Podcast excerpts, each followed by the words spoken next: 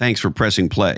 This is Christopher Lochhead, Follow Your Different, where we aspire to have real, different, true conversations with legendary people about business, marketing, and life. On this episode, we continue our run of legendary authors. Today, one of the smartest people in business, one of the godfathers of the experience economy, Joe Pine. He's back. And he's back because this is the 20th anniversary of his seminal work, his book with his partner called The Experience Economy, and they are reissuing an updated version of the book that you can pick up. We dig deep into the future of experiences and how companies use experiences to differentiate and create massive competitive advantage, and why Joe says that legendary companies are going beyond experience to create what he calls transformations. Uh, you might uh, really like the part of our conversation around Joe's radical ideas and insights of building a data flywheel and the big strategic difference between Facebook and Amazon. Go to lochhead.com, L O C H H E A D.com, and check out the show notes for this episode for more on Joe. Now, my friends at NetSuite by Oracle are the world's number one cloud business system. And that's because NetSuite offers a full picture of your finances in one place in real time, right from your phone or your desktop. And that's why NetSuite companies are extraordinary growers. As a matter of fact, NetSuite customers grow three times faster than the typical S&P 500 company, and you can too. And what I'd like you to do is check out netsuite.com slash different. And while you're there, you'll be able to pick up your free guide called Seven Key Strategies to Grow Your Profits and schedule a free demo of NetSuite right now at netsuite.com slash different. Also, do your people think your company is awesome? My friends at Socrates.ai are the leading digital conversation hub, and they want to help you make your company employee awesome. Imagine being able to talk or text into your phone any HR question and getting an answer back. That's Socrates, and that's awesome. Check out S O C R A T S dot AI today. I also want to um, share something with you. If you're a regular listener, you know this. And if you're a new listener, um, maybe you'll think this is cool. We are in a category called authentic dialogue or real conversation podcast. And what that means is we do not edit uh, Follow Your Different. The conversation you're about to hear with Joe is the exact conversation he and I had. As part of that, one of the things that's different about this podcast is you're never going to hear an ad read in the middle of a conversation. We deal with our uh, sponsors on the front end and the back end. But unlike most podcasts, you will never be interrupted during the conversation with the guest with an ad. Because as a listener, look, I get why podcasters do it, but I kind of think as a listener, it, it wrecks the experience. And so the experience we hope you have is an eavesdropping experience on an amazing conversation. And we don't want to break that experience with an ad read. And that's why you don't hear them on this oddcast. Now, hey ho, let's go.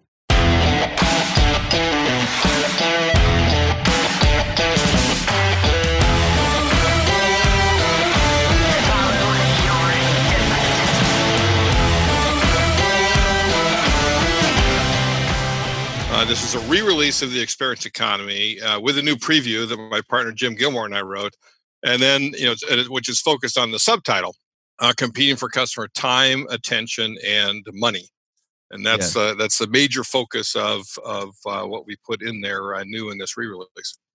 So, of course, a tremendous amount has happened in the last twenty years, and and when um, when you guys wrote the Experience Economy, experience wasn't a thing. It wasn't a category of thinking or management practice. Uh, I remember it distinctly because in the technology industry, we called it a UI back then, a user interface, and today it's a UX. Right. And so you guys were at the forefront of making that happen. So t- tell me if you could sort of what you see as the big changes over the last 20 years you know the and, and it is amazing how the the just the letter x right has come to be so important right that's one of those changes uh, over the last 20 years that uh, that people really focus on that experience you know well when the um, when the first book came out, the experience economy, you know, we talked about it as a nascent, as an emerging, a forthcoming experience economy, and now we say it's here, right? It's it's, it's all around us. I used to have to to argue with people that this was happening, and now I just I just say it. I just talk about hey, goods and services are no longer enough. What people want are experiences. So we've gone from an agrarian economy, industrial economy, service economy to an experience economy. People go, oh, yeah, I get it, and and and that's uh, you know that's a, a big difference. Um, another one is that you know when we first talked about it, we're still seeing mostly what you would call uh, you know the traditional genres of experience. You know the the, uh, concerts and plays, movies, of course, even even TV. Uh, sporting events, theme parks, and that. Now there are entirely new genres of experience that pop up you know so very often from you know uh, uh, instagrammable places like the museum of ice cream and the rose museum and that to uh, escape rooms right? A new genre that has come out in the last 10 or 12 years to rooms of all sorts. You know there's salt rooms there's breathe rooms there's rage rooms there's uh, all these different uh, places that people can go to.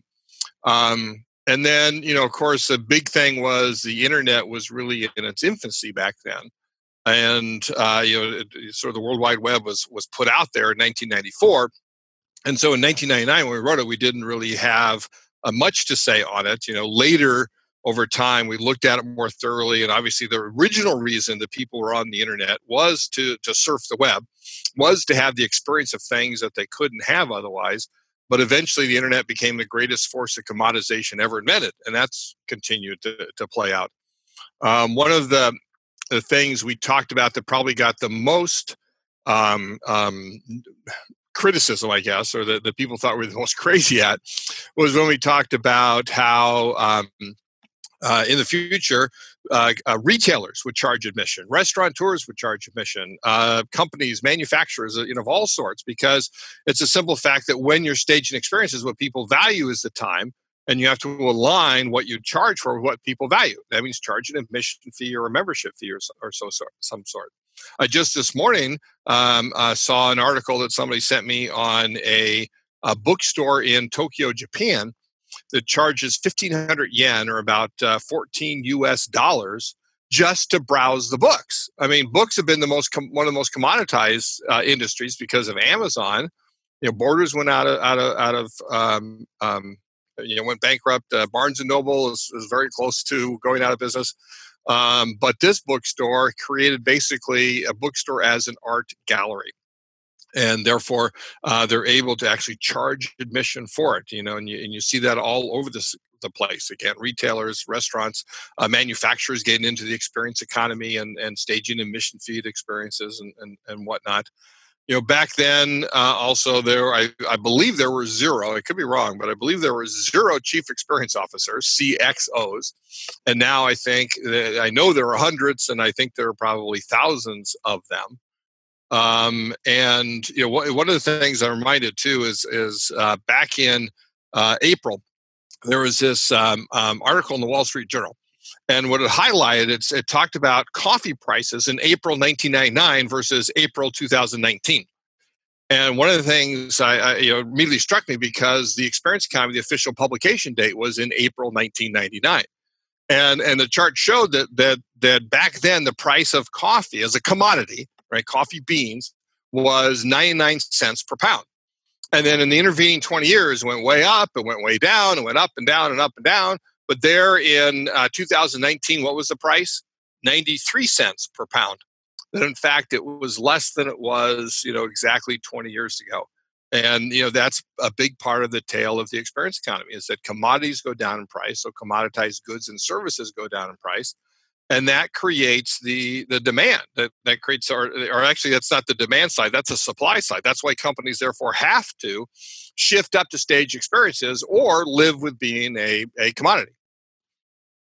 And so it, it, it it's proven out to be a massive source of competitive and i'm going to use this word on purpose and mean it how it's supposed to be meant differentiation it's a way to be different to create something exactly. that is unique for a customer that um, maybe a minor wrinkle on an old thing that is some somewhat intriguing, and it may be a whole new category of thing.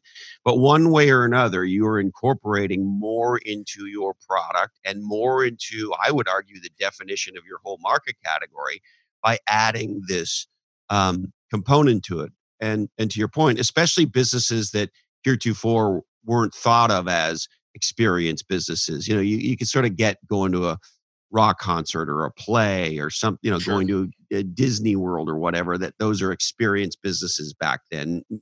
We probably wouldn't have called it that, but you could get that pretty quickly. Hard to believe you'd be charging to go into a bookstore. Right, right. And that's not even the first bookstore that I know of. There's another one, Le- Leo Livera, uh, in Porto, Portugal. I had a friend that just went there a, a, couple of months ago, but I'd heard about it before. It's like one of the most beautiful bookstores in the world. And and J.K. Rowling, you know, spent ten years in Porto, and supposedly this bookstore with its staircase inspired at least some elements of, of Hogwarts in that. And so people line up to go in there, and the traffic was so bad they said they had to charge admission because people were coming in, taking up space, and not buying books. And so they did put in an admission fee uh, I think it was originally three euros. Now I think it's five euros to be able to go in the store. And, and here's one of the great things they did is that they said, okay, now if you buy in the store, then we'll give you the five euros back right? So it encourages that purchase as well right? So they get paid for the admission fee it encourages the purchase and that's often how i recommend to companies that if you're afraid of going into it well you know at least charge an admission fee or, or state it's uh, that there's an admission fee. Even if you're you're afraid to charge it then give a reason to give people to to to, to not have to pay it right? Because you're a good friend because you're a favorite client whatever it might be but then charge it and then give give people back what they purchase in there. And then eventually you get to that point where you can just charge admission for it because you've created an experience worth having. Right. And that's an admission fee even also sends a signal that this is that experience worth having. Well, and it just continuously rattles around in my head since our last conversation, Joe. Uh, you know, and uh, to have staying power in a brain like mine is an achievement. So.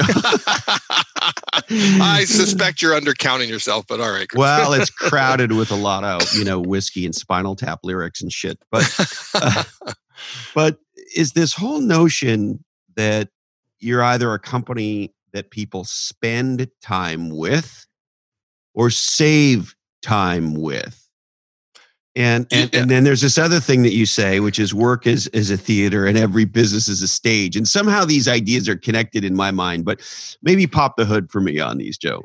Sure, and it's one of the things we talk about in the new preview. We have this new time model that's a progression of time and and the, the main demarcation point is what you say it's about time well saved versus time well spent time well saved is is a great service right? Is that, that people are saving your time that you can you go in get your oil changed in less than half an hour you know for example. You can use an atm instead of go into a bank saving your time. You can use your phone and not have to use, even go anywhere at atm right? All of those great services are about time well saved. By the way uh, I hate to interrupt you but i've always thought as a customer that jiffy lube is one of the most underrated companies in america Yes. They do a great freaking job at that place. Yeah, they really do. I mean, it's it is amazing, and and you know, I actually changed the oil once in my car. The first car I bought back in 1980, uh, and then said, "Okay, I don't have to do that again."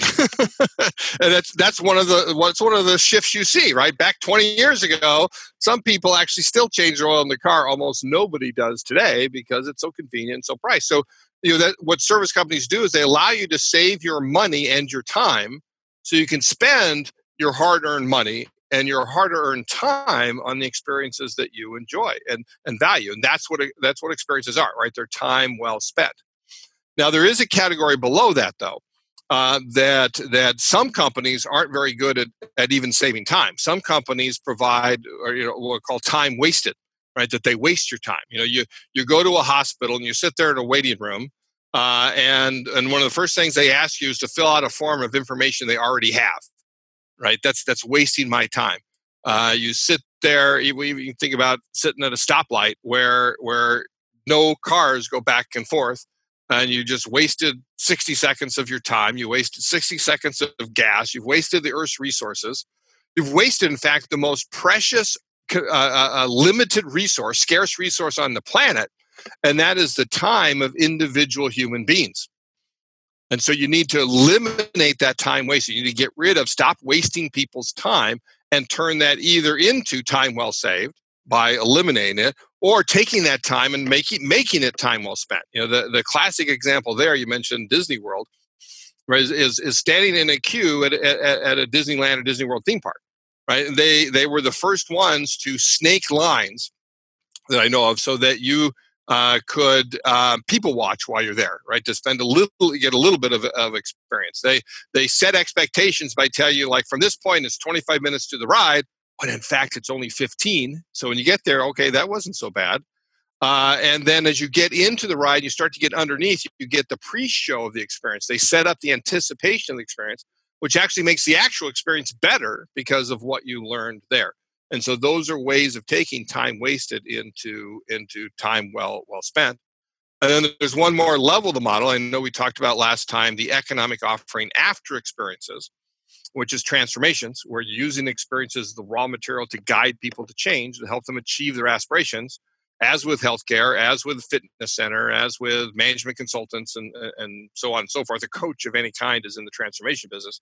And what they offer is time well invested right? That you invest your time. They help you invest that time in the experience that you have that will pay dividends down the road by by um, uh, help, by again helping you achieve those aspirations that you have become become better in some dimension of self that you that you truly want to excel at. So if I get this right, there there's now three dimensions. So we have I'm a company you spend time with, I'm a company you save time with, mm-hmm. uh, and now the sort of the next domain where where transformations live is I'm a company you invest time with. Exactly. Exactly.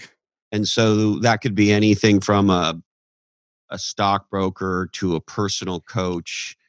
Um, uh, I assume it would be somebody who teaches me a skill. I go to a dude ranch for a weekend yep. with my friends and you know family, and we learn some archery. And so at the end, I can sort of hit a bullseye or right. in, fact, in fact, something when I learned something.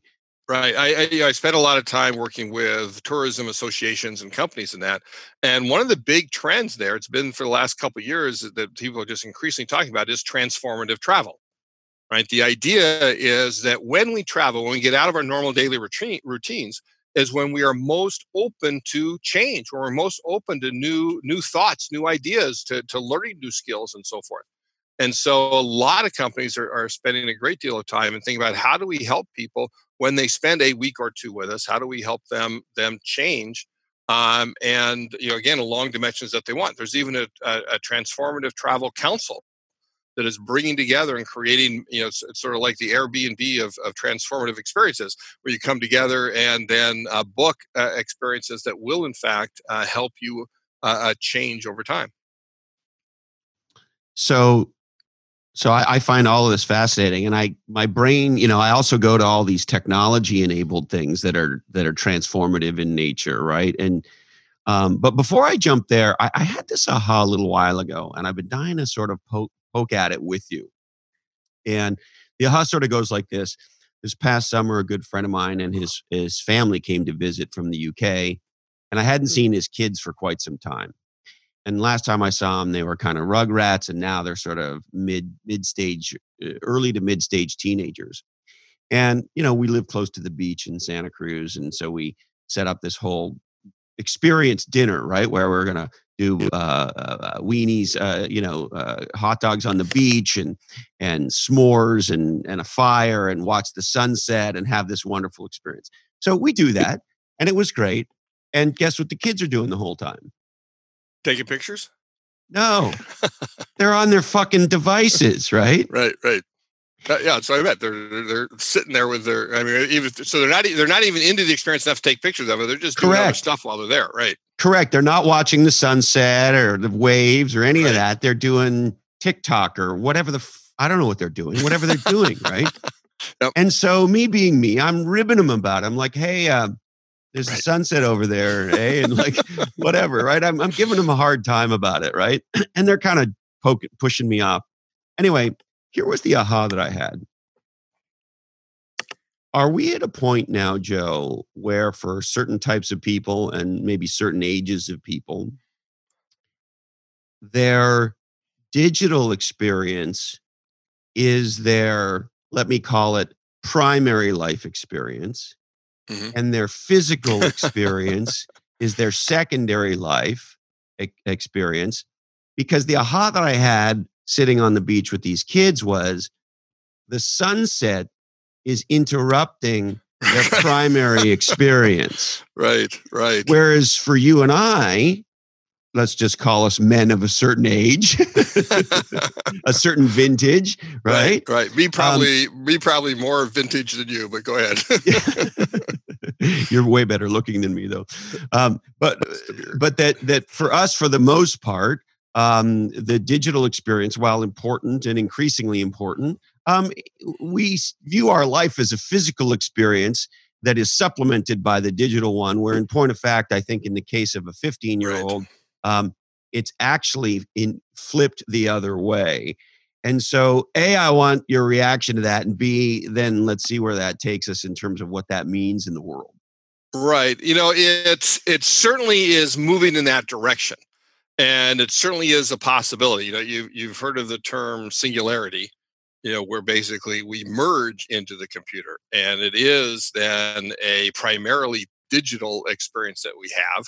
Uh, I don't think that will ever happen. I don't think it's technologically or humanly uh, possible, but people talk about it. And certainly that you can see how the direction is going in that way. You, you know, there's movies that have talked about that um, like her, uh, you know, with uh, with the um, um, uh, the with Joaquin Phoenix and Scarlett Johansson as the voice in his in his ear, uh, where he cares more about that and and and basically falls in love with this AI in his ear than uh, and and foregoes what's going on in, in the real world.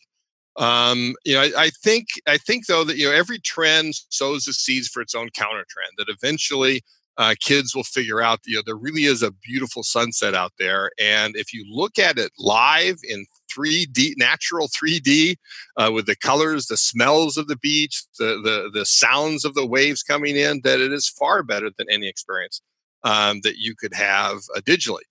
I, in fact, you know, wrote a book a number of years ago this one here is called uh, Infinite Possibility: Creating Customer Value on the on the Digital Frontier.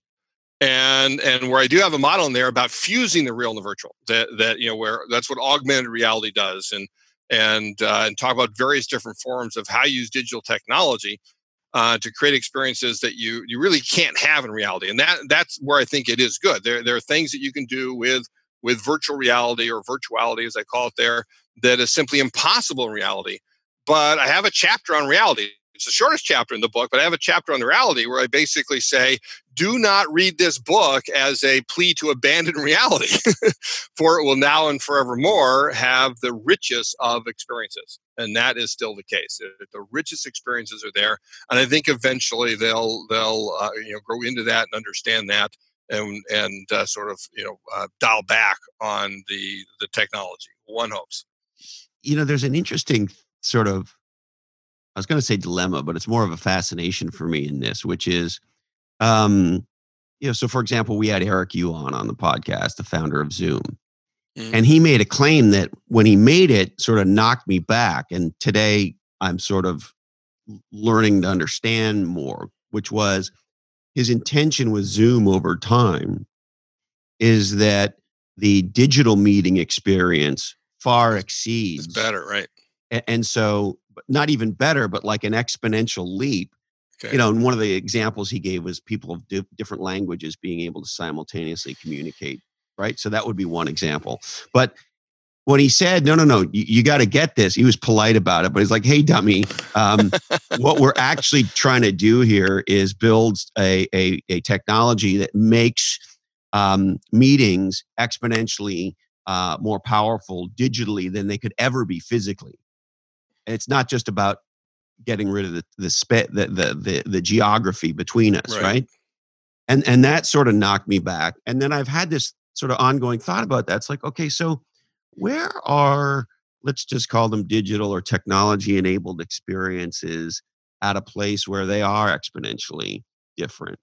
you know, and, and one that shows up in my life is I'm a huge UFC fight fan. And there is no question. As a matter of fact, the commentator for the UFC, Joe Rogan, who sits cage side, says this yep. that the TV experience is a meaningfully uh, more powerful experience. And I can explain why, but it's probably obvious. And so uh, I just start to wonder about like, okay, so how many experiences are, is, uh, are we going to get to where the digital uh, enabled experience is like actually the one we choose?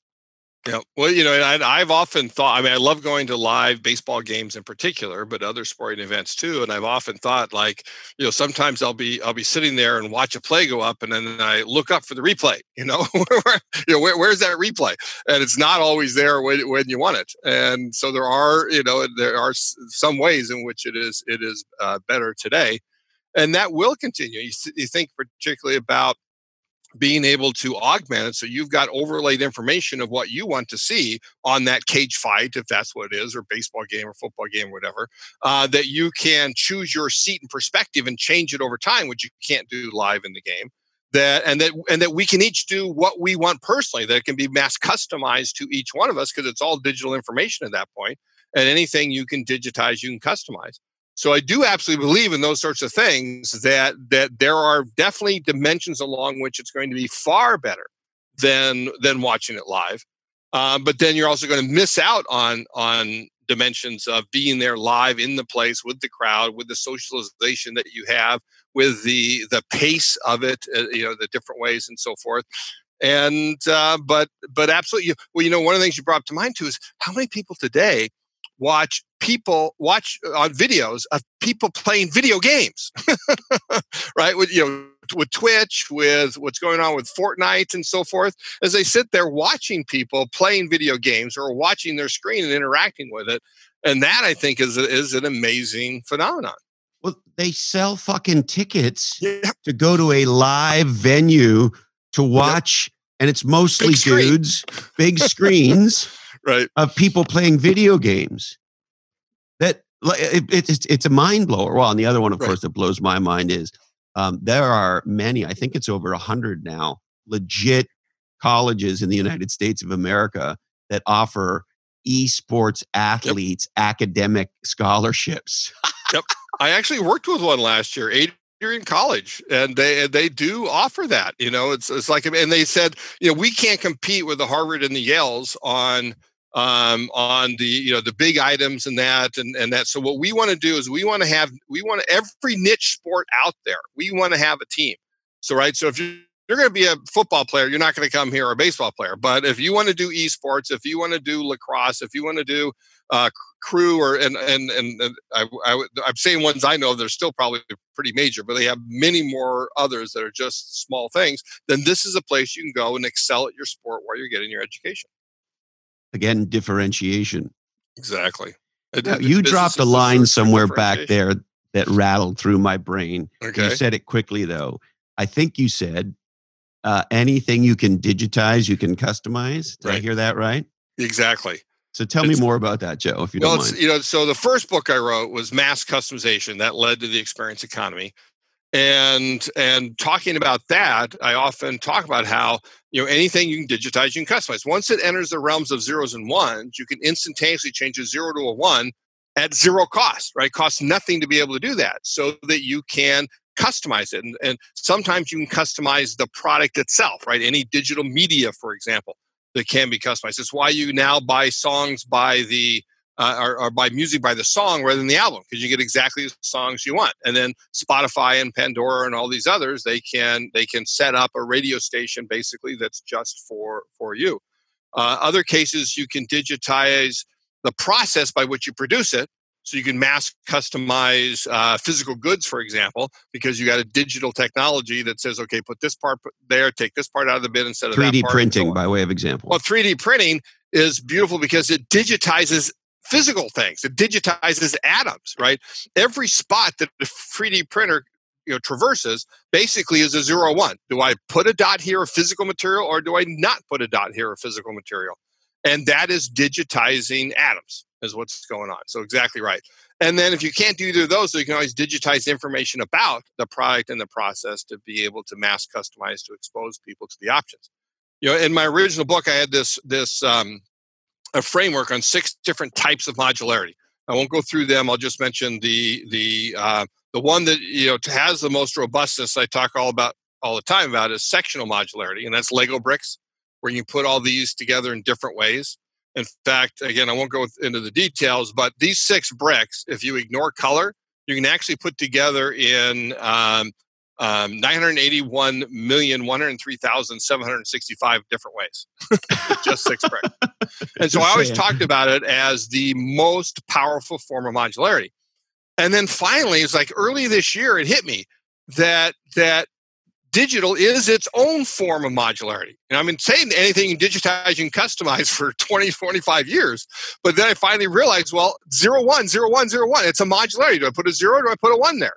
Right? That's modularity. And it's far more power, powerful than even the sectional modularity of Lego which means that that uh, you know leads right into again what we're talking about with with digital technology. It's why it's so powerful. It's why we can do so much with it. It's why we can we can create experiences that have never before been been engendered, um, um, envisioned, or encountered. You know, because of that rise of digital technology, and every single one of them can be customized to our needs, our perspectives, to what we want at this moment in time. It, really is true and it, it allows us to see things that we've never been able to see before right? There are uh, there's like you know i think about something simple like um, drone photography. Mm-hmm. it's absolutely captivating particularly the video although the photos can be as well and i think about so why is this why are we so captivated by this why does apple as the screensaver on the new apple tvs have this drone video slow mo shit? and why can we sit there and just be mesmerized by it, right? right? And and I think part of it is the experience of seeing something from a perspective that we never saw before. Exactly. I was going to use that same word. It's perspective. And so this atomization of everything that allows us to atomize and then reconfigure and customize products and experiences. Right. It, it might sound like a lot of jargon, but if you if you sort of can soak in it for a sec, it begin it does begin to blow the mind because we have all these new perspectives that we can bring to product creation, company creation, uh, right. obviously experience creation itself, and and and fundamentally the way companies create and deliver value. Right. Did we did we talk about what Carnival Corporation is doing last time? I don't remember. It was several whiskeys ago. Why don't we talk about it anyway? right. right. several months and thousands of whiskeys. Uh, so, so it's it's my favorite example of it. We in fact gave Carnival our our um, Experience Stage of the Year award in 2017 for what they're doing. They created a program called Ocean Medallion, and basically what it is, it's a digital experience platform that they overlay on top of their ships right? And they're they're starting with the the Princess Cruise Line, and they first did one ship, then they went up to three to five to seven, and the next year or so they'll be at all the Princess uh, cruise lines. And with this Ocean Medallion, which I've got a a, um, a version here, right? It's an IoT device. And uh, every every guest gets it. They go online uh, before they when they book the cruise, they upload their passport information so that they have they know that they're what they call ocean ready, that their passport you know is, isn't within six months of expiring, it's valid and all that. And then they send them one of these medallions. They could also buy a, a, a watch to put it in or a pendant if they wanted. Uh, and then when the, it knows who they are, and they they upload their preferences of these are the things I want to do on the ship. So when they walk on the ship, you know, it used to be these dirty, dingy buildings where it's you know it's like 89 degrees down there in Fort Lauderdale and you have to stop and show your passport and wait in line. Here, you just walk at a steady pace all the way on in this beautiful new building, right? To, to make an experience that again is a pre-show for the experience that you're going to have. And as you get up to the front, uh, and get to the, the, you know to the gangplank, the uh, every Carnival employee has a tablet, and your picture and your name and a check mark that says you're ocean ready pops up, and they just welcome you on by name as you go down your uh, uh, hallway, it recognizes you coming down. When you get to your stateroom door, clo- touching the the handle closes the electric circuit, and they open the door, unlock it, and welcome you by name. And then they create a mass customized itinerary. So the things that you like to do, right? So now they're designing the experiences over the time, right? Making sure that's time well spent, and allowing you to to to uh, basically do exactly what you want when you want with your with your family, with your guests, with your friends, whoever you're with. Uh, and then they're also recording like how how much did you like it, how much time did you spend, right? Knowing that if you spent more time than normal, then it's probably time well spent for you. So they take that into account. If anything happens, like it rains one day, then they can make personal experience invitations to, to change your itinerary. And now imagine going back the second time or a third time, and how much every time that you go back, they learn about you and better customize to you, so that they really create that that that desire for you to come back again and again. One, of the things they love again because it's all digital information is that they um, uh, they can rem- they can learn, for example, that when you're on the pool deck with your kids, your favorite drink is an iced tea with no lemon. When you're in the bar with your buddies, it's a glass of whiskey. And when you're in the uh, restaurant with your spouse, it's a it's a uh, glass of Shiraz, right? So one even person are saying, what context am I in? You know, and it's, so it's amazing uh, uh, way of digitizing again, creating that digital experience platform to mass customize the experience for everybody you don't think it's tequila shooters with the kids at the pool? I, no, I, I, was, you know, I was trying to imagine what you would want, you know, but uh, yeah, it depends. Uh, and so, if uh, so, I think all that's fascinating. We see uh, Disney doing similar things. Um, of course, it it it raises some spooky yeah. privacy, uh, but but we can go there if you want but the, the the the sort of two things i want to go to with you about this is this aha and you know we wrote about it in play bigger and yep. me and my buddy eddie yoon who's sort of the category guru to the fortune 100 i love eddie yeah. and al for that matter yeah good guys big brains yep. and so uh, in we talked about it in play bigger with al and dave and kevin and and, and um, eddie and i have been doing some work sort of on the next level of it, I think. This notion of a data flywheel that the companies that achieve category domination today, a big part of the strategy is can you get a data flywheel right. spinning so that uh, more rapidly than others, you get meaningful big data that allows you to, to deliver outcomes, whether they're experience outcomes or product outcomes, or maybe it's pricing, or maybe it's meaningful changes to distribution or value whatever it is, some kind of measurable business outcome that manifests itself in a, or that uh, results in a, uh, a competitive advantage by building this data flywheel. And and the and the faster and the bigger the flywheel spins and the more your ability to um, uh, take act, actions uh, to deliver uh, results for customers often in real time based on this data just sort of is this whole uh, snowball effect that can happen in certain market exactly. categories that makes a company that gets this kind of flywheel spinning quickly almost uncatchable or unstoppable by competitors. But I'm curious how you think about it, Joe. Well, well. Uh, uh, so first, on the on the privatization aspect or the, the privacy aspect, let me mention that you know research and practice does show that if you provide value to individual customers, and of course keep the data safe, then then people are more than than welcome to give their data. And Carnival tells me that 99.5% of the people who go on the Princess cruises with this available accept it. You know, and they're and they're they're in the same de- you know more demographic older demographic you know like like we are in general and yet they they see the value there. The flywheel. Who are you calling uh, older? And I, I, I was just agreeing with you, Chris. the um, you're you're exactly right in the data flywheel. The way I always talked about it is as a learning relationship that, that if you cultivate a learning relationship that grows and deepens over time that you in fact can almost lock your competitors out because you know more about this customer than than than they do. And if you if you had to uh, even if they switch they'd have to teach them all over again what you already know. And the way i do talk about it is that that every interaction you have with a customer is an opportunity to learn about that customer and the more you learn, the better they're able to customize to them. The better they customize to them, the more those customers are going to benefit. The more they benefit, then the more they're willing to interact and the more opportunity to learn and so forth. So that's the the, the data flywheel. And it really it defines, uh, I think, what customer centricity is all about. Is that it's the individual living, breathing customer at the center of that data flywheel that grows and deepens over time. And it does, as you say, lock out competitors.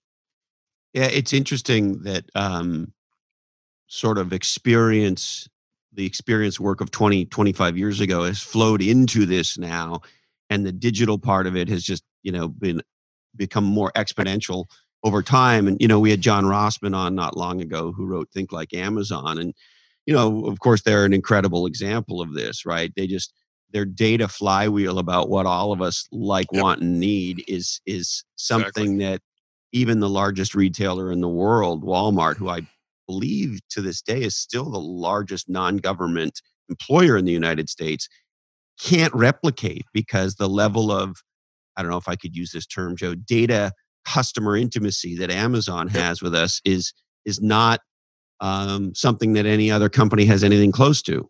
Right, right, and and it's and it's merely extending itself with the ability to have you know, Amazon Echoes in your house. To um, eventually, you're going to have that in your car. You can now get it in your ear right? You can have an earpiece that you can you can contact uh, Amazon, and so they can listen and learn more about you over time. And one one of the things that I sort of like what Amazon is doing, for the most part, because they they they have yet to sell your data to anybody. They have yet to they want to use it themselves. They have yet to um, um, uh, lose any of the data and some sort of privacy issue. Uh, they, in fact, charge you a membership fee, right? The Amazon Prime to be able to access all this, and that makes you your their their customer, as opposed to a Facebook or an, or an Apple, where you're not the customer, you're the product because they're selling your data to other companies right then that that really you know i think that that from an authenticity standpoint that corrodes them from the inside out because uh, they are are selling your data that they're in it for the the data to sell to somebody else rather than in it for your own best interest and to this date, Amazon is in it for your interest, obviously, to provide you value that they're then going to gain, you know, make money off of, which is fine with me because they're giving me the value in the first place. They are, in fact, becoming one of the, um, uh, they're, they're sort of trying to compete with Google for being the largest advertiser. And we'll see if that then uh, starts to corrode what they're doing as well. But it's still in the context of that customer relationship where they say, hey, you can buy from us, you can buy from them we don't really care. We're going to make money either way. And as long as you are getting the benefit, as long as you value that, whichever way you go, we're going to you know increase that relationship. We're going to keep that flywheel going, and you're going to keep coming back to us. Well, and it's such a fascinating juxtaposition, uh, and, and, I think a powerful insight. Um, I think if you asked most people, uh, "Do you trust Amazon?" I think most people say yes. Yep. And I think if you ask most people, do you trust Facebook? there, there's a lot. Of, I don't know if most say no, but some meaningfully right. more people say no about Facebook than they do about right. Amazon. Right. And it, it is it is the distinction between uh, us being the customer and us being the product, right? Yep, yep. And I think Google is somewhere in between, you know, because they even though their products are free, they I, you know, I use Gmail myself uh, they provide they do provide so much value and they tend to do it very well um, but i know that they're using that and when i start to see things you know, like if i see a thing in an email that starts to be an ad that follows me around and that gets me you know creeped out well of course now they have all the you know nest cameras and and right. ring doorbells and ring cameras and like yep. Uh, so they're listening they're watching they're right that's right they're, not quite Skynet, but. now, I, I did want to ask you sort of a big question in my mind. If, if I'm not a business that maybe historically might think of itself as one of deli- delivering a transformational experience, a transformational outcome, um, you know, how might I begin to change my thinking to do something, um, you know, very powerful in my business and very powerful for my customers? Yeah, I think if you, particularly if you want to look at transformations, and I think this is this is easier in B two B than B two C because particularly in B two B, no no customer ever buys your offering because they want your offering. It's always a means to an end. And if you sell the end rather than the means, then you'll gain much more economic value. So, so whether you are selling to a consumer or a business, think about means and ends, right? Think about if my my product that I'm selling them, whatever whether that's commodity, goods, service, or experience, is a means to an end, right? What's the end? And how do I move my you know move directionally towards providing that end versus just the means? Um, and then in particular, you think about in terms of aspirations. You know, transformations about about from to where are they today? What do they want to become? And how do you then help them do that? Uh, and and eventually, you want to charge for that as well by charging for the outcomes that they achieve. And you, you remind me of this earlier when you're talking about various different companies that, that could be in the transformation business.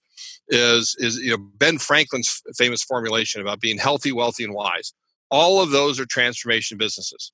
And anytime you help uh, somebody be healthy, wealthy, and wise, and we can think of that expansively, um, then you are basically in the transformation business. And eventually you're going to need to figure out how do you charge for the outcomes that your customers achieve. So, um, uh, I don't know why this pops to mind, but a management consultancy.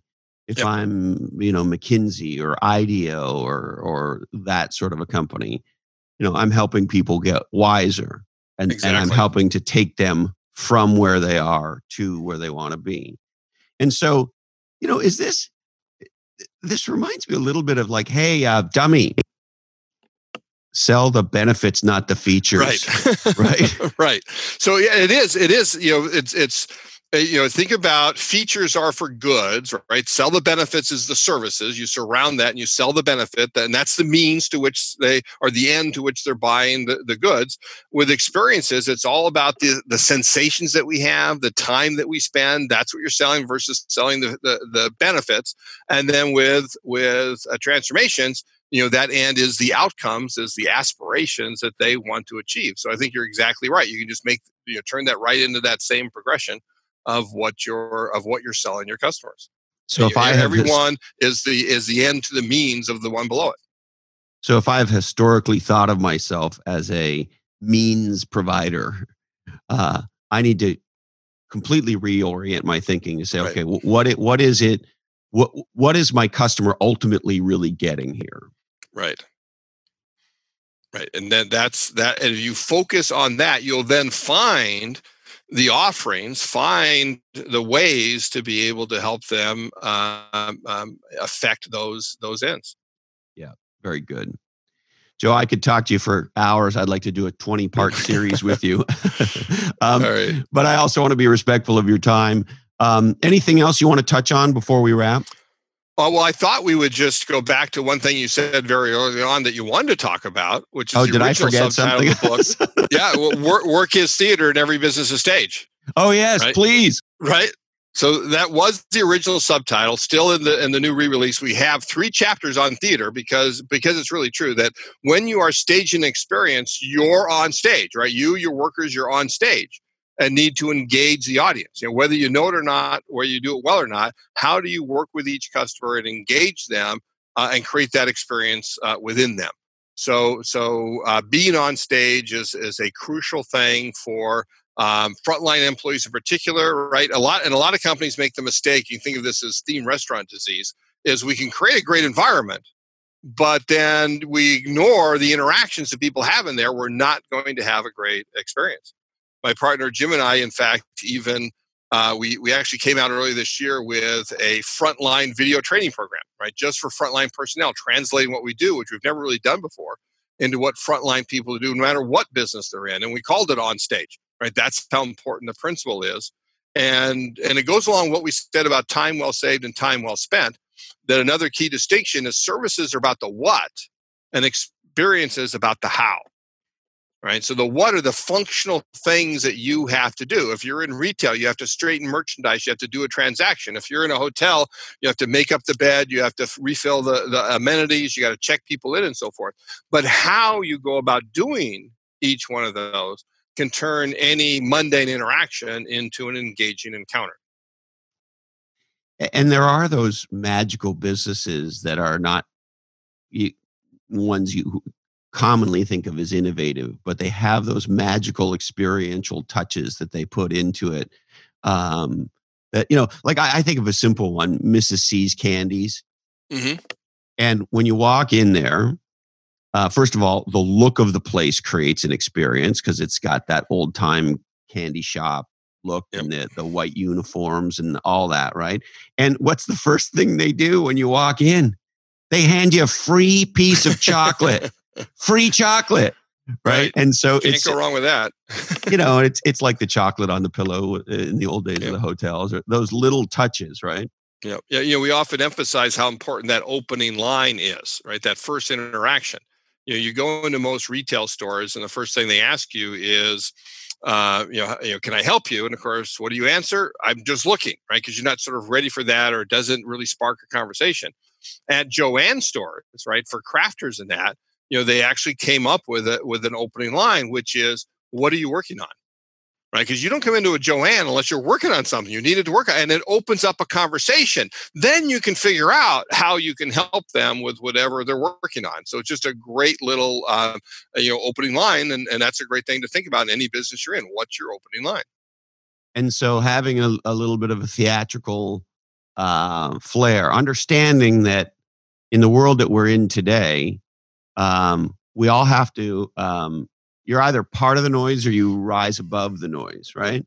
Right. And so, um, in order to rise above the noise, uh, we we do have to be a little bit theatrical. We're we're competing with TikTok videos and Kardashians and you know whether right. you love them or hate them or somewhere in between a, a, president who tweets 400 times a day we're not used to that right there's just there's a lot of stuff in the system yep. And you got to you got to break through that noise and a way to do that you got to ca- is to capture people's attention right? So that they spend time with you and then give you their money because of the value that you create for them that experience you create within them and that's why every company today eh, is competing for the the time attention and money of individual customers See how I did that? That worked it all the way back to the new subtitle. It was so good. It was so like you. a like a trained speaking, thinking ninja warrior. right. all right. Anything else, Joe? All right. That that's great, Christopher. I love it. Thank you. Thank you so much Thank for your you. work. And I really appreciate you coming back. And please come back anytime. Super. We'll do there he is, the legendary Joe Pine. And uh, I sure hope you do get a copy of his um, new updated book, The Experience Economy. Um, it really is incredible, and Joe's incredible. And if you love this episode, um, I think you'll also love episode 99 of Follow Your Different with Lee Hartley Carter. And she wrote a fantastic book called Persuasion. And it's really about how to use language strategically uh, in business uh, in politics, in life. So check out episode number 99 uh, on persuasion. Lee's also got a great book out called Persuasion. Um, and if you want to send us email, uh, if you must, send us email to blackhole at lochhead.com. We do our best to uh, to keep up to date. If we don't get back to you uh, super quickly, just know we're, we're trying. And you can follow me on Twitter and Instagram, my weak social media game at Lochhead. All right. We would like to thank the legendary Joe Pine and his firm, Strategic Horizons. You can check them out at strategichorizons.com. OneLifeFullyLived.org. This is the nonprofit helping you dream, plan, and you live your best life. Check out the number one, lifefullylived.org. GrowWire.com. It's what uh, people who want to grow their businesses and their careers are reading today on the internet. Check out growwire.com. And we are, of course, living in the data age, and my friends at Splunk are bringing data to everything, helping you bring data to every question, every decision, and every action.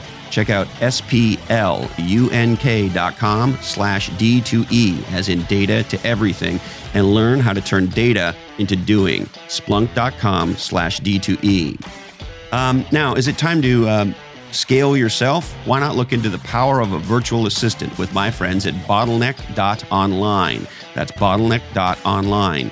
And if you're in the B2B space in Silicon Valley, you know your website is critical. As a matter of fact, your website is often the first thing that, comp- uh, that people see when they Google your company and when they're interested in your company.